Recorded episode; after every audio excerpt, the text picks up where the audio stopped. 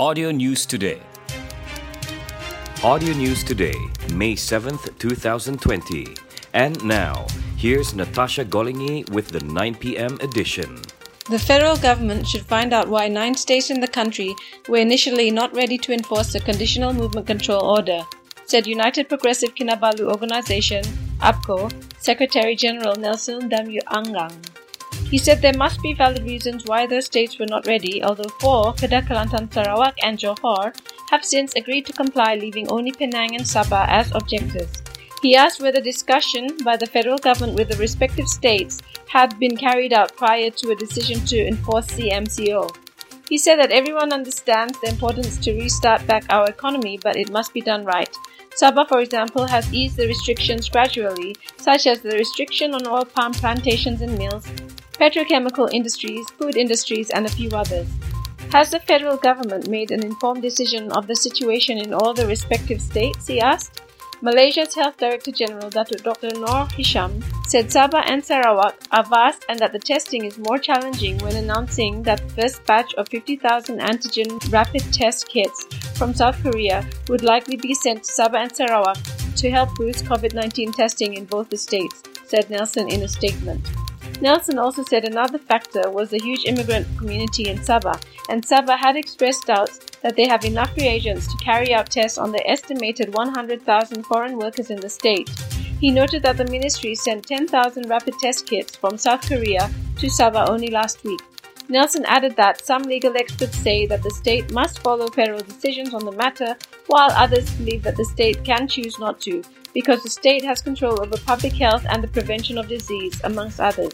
But perhaps it is actually beyond all the legal arguments. After all, the respective state governments would know best the current situation and readiness of the state, Nelson said. He agreed with the decision of the state government for not enforcing yet the CMCO so as to protect the safety and health of the people in Sabah. Malaysia reported 39 more COVID 19 cases today, May 7th, bringing the total number of infections in the country to 6,467. Out of the 39 cases, only one is an imported case, while the rest are local transmissions, with eight of them detected at a locality under the Enhanced Movement Control Order. A total of 74 more patients were discharged in the same 24 hour span, which means 4,776 patients have recovered from COVID 19 since the outbreak began. Health Director General Dr. Noor Hisham Abdullah said this at the Health Ministry's daily COVID 19 media briefing today. Malaysia's COVID 19 recovery rate is now at 73.9% out of the total number of positive cases. There are only 1,584 active cases being treated at the country's health facilities at present. There are currently 19 patients being treated at intensive care units with 8 on ventilator support. No new deaths were reported, which means the country's death toll remains at 107.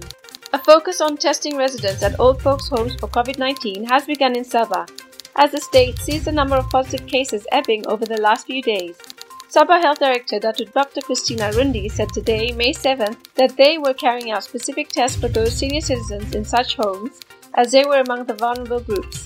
She said the Papar Health Department had carried out tests on all 40 residents at the Holy Family Residence, and all of them were found negative. She said that the Sabah Health Department will be carrying out similar testing at all old folks' homes in the state and also to ensure that they follow the standard operating procedures to check the spread of the virus. Dr. Rundi said that as of Wednesday, May 6, COVID 19 cases remained at 316, with 36 people still being treated at six hospitals. She said total of 1,212 samples were tested and only six repeat samples were positive for COVID 19, with no new cases recorded for the fourth day. The State Health Department is also focusing on carrying out nasal and throat swab tests for students at higher education institutes in Sabah as a prerequisite for their return to their hometowns. She said that they were coordinating with the universities, including University Malaysia Sabah, to carry out the COVID 19 test before allowing the students to return home. Former Prime Minister Tun Dr. Mahathir Mohamad is seeking to move a no confidence motion in Parliament against his successor Tan Sri Muhyiddin Yassin. Dr. Mahathir is believed to have written a letter to the Dewan Rakyat Speaker to seek permission for the motion and resolution on the matter to be allowed when Parliament sits for a day on May 18th. The letter dated May 4th stated, Yang Berhormat Tun Dr. Mahathir Mohamad Langkawi will propose for the Dewan to give permission for Langkawi MP to propose a motion whereby, according to Standing Order 26.1, read together with Standing Order 27.3, in the Standing Orders of the Dewan Rakyat, to put forward a resolution to decide that Prime Minister Tan Sri Muhyiddin Yassin, the MP for Pagoh, does not enjoy the support of the majority of MPs of the Dewan Rakyat. A source close to the matter confirmed that Dr. Mahathir had sent a letter to Muhammad Arif on the proposed motion of no confidence against Muhyiddin. This comes following news that Sabah Chief Minister Dr. Sri Shafie Apdal is proposing a motion of confidence for Dr. Mahathir on May 18th. The matter came to light when the purported letter signed by Shafie in his capacity as Semporna MP surfaced on social media. It will be up to the Speaker's discretion whether to allow or reject the motions proposed. Sabah registered one new COVID 19 case in Tawau today, May 7th, after days went by without increases in the number of confirmed cases in the state. Sabah health authorities said the cumulative number of cases now stood at 317, though four more patients recovered, bringing the total of those discharged to 280. The number of patients still being warded stood at 33. Dewan Rakyat Speaker Muhammad Arif Muhammad Yusuf has rejected the letter said to be sent by Sabah Chief Minister Shafie Apdal. The letter sent is seeking a motion of confidence in former Prime Minister Dr. Mahathir Mohamad when Dewan Rakyat holds its one-day sitting later this month. In a letter to Shafie cited by FMT, Arif said the motion was not in line with Article 43 of the Federal Constitution, which concerns the authority of the Yang di-Pertuan Agong to appoint the Prime Minister. Therefore, I will not allow the motion to be brought to the sitting, said Arif today. Sabah Chief Minister Dr. Sri Shafie Apdal said the state will introduce Phase 5 of the Movement Control Order in stages starting today. In a statement released today, he said several sectors will be allowed to operate in stages, provided they follow the standard operating procedures outlined by the Health Ministry. Sectors that will be allowed to operate in the beginning are agriculture and food industries, factories and manufacturing, and operational logistics like land transportation, jetties, and ports, he said, adding that the supporting networks and subsidiaries could also start work.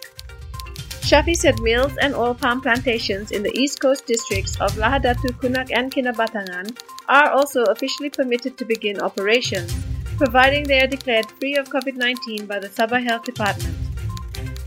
The CM said the state was aware of the federal government's new Conditional Movement Control Order, CMCO, that began on May 4th till May 12th, but was still proceeding with its own modifications as announced today. We want to emphasize once again that the welfare and health of Sabahans is our topmost priority, said Shafie. Sabah previously complied with the federal government's MCO but added stricter regulations in some areas. It had shut down all palm plantations and mills after cases of COVID 19 had emerged, but later said they could open if they had a clean bill of health and complied with all SOPs determined by the health authorities. Sabah is among several states yet to adopt Putrajaya's CMCO that allowed most business activities, save for those relying on crowds and close contact, on grounds that they did not believe it was prudent and safe to do so when the country was still seeing new COVID 19 cases daily. Malaysia recorded another 45 COVID 19 cases yesterday to bring the country's total to 6,428, of which 1,619 were active and infectious. That's the end of the news from Audio News Today, presented by Natasha Gollier. Like us on fb.com slash audio news today. Audio News Today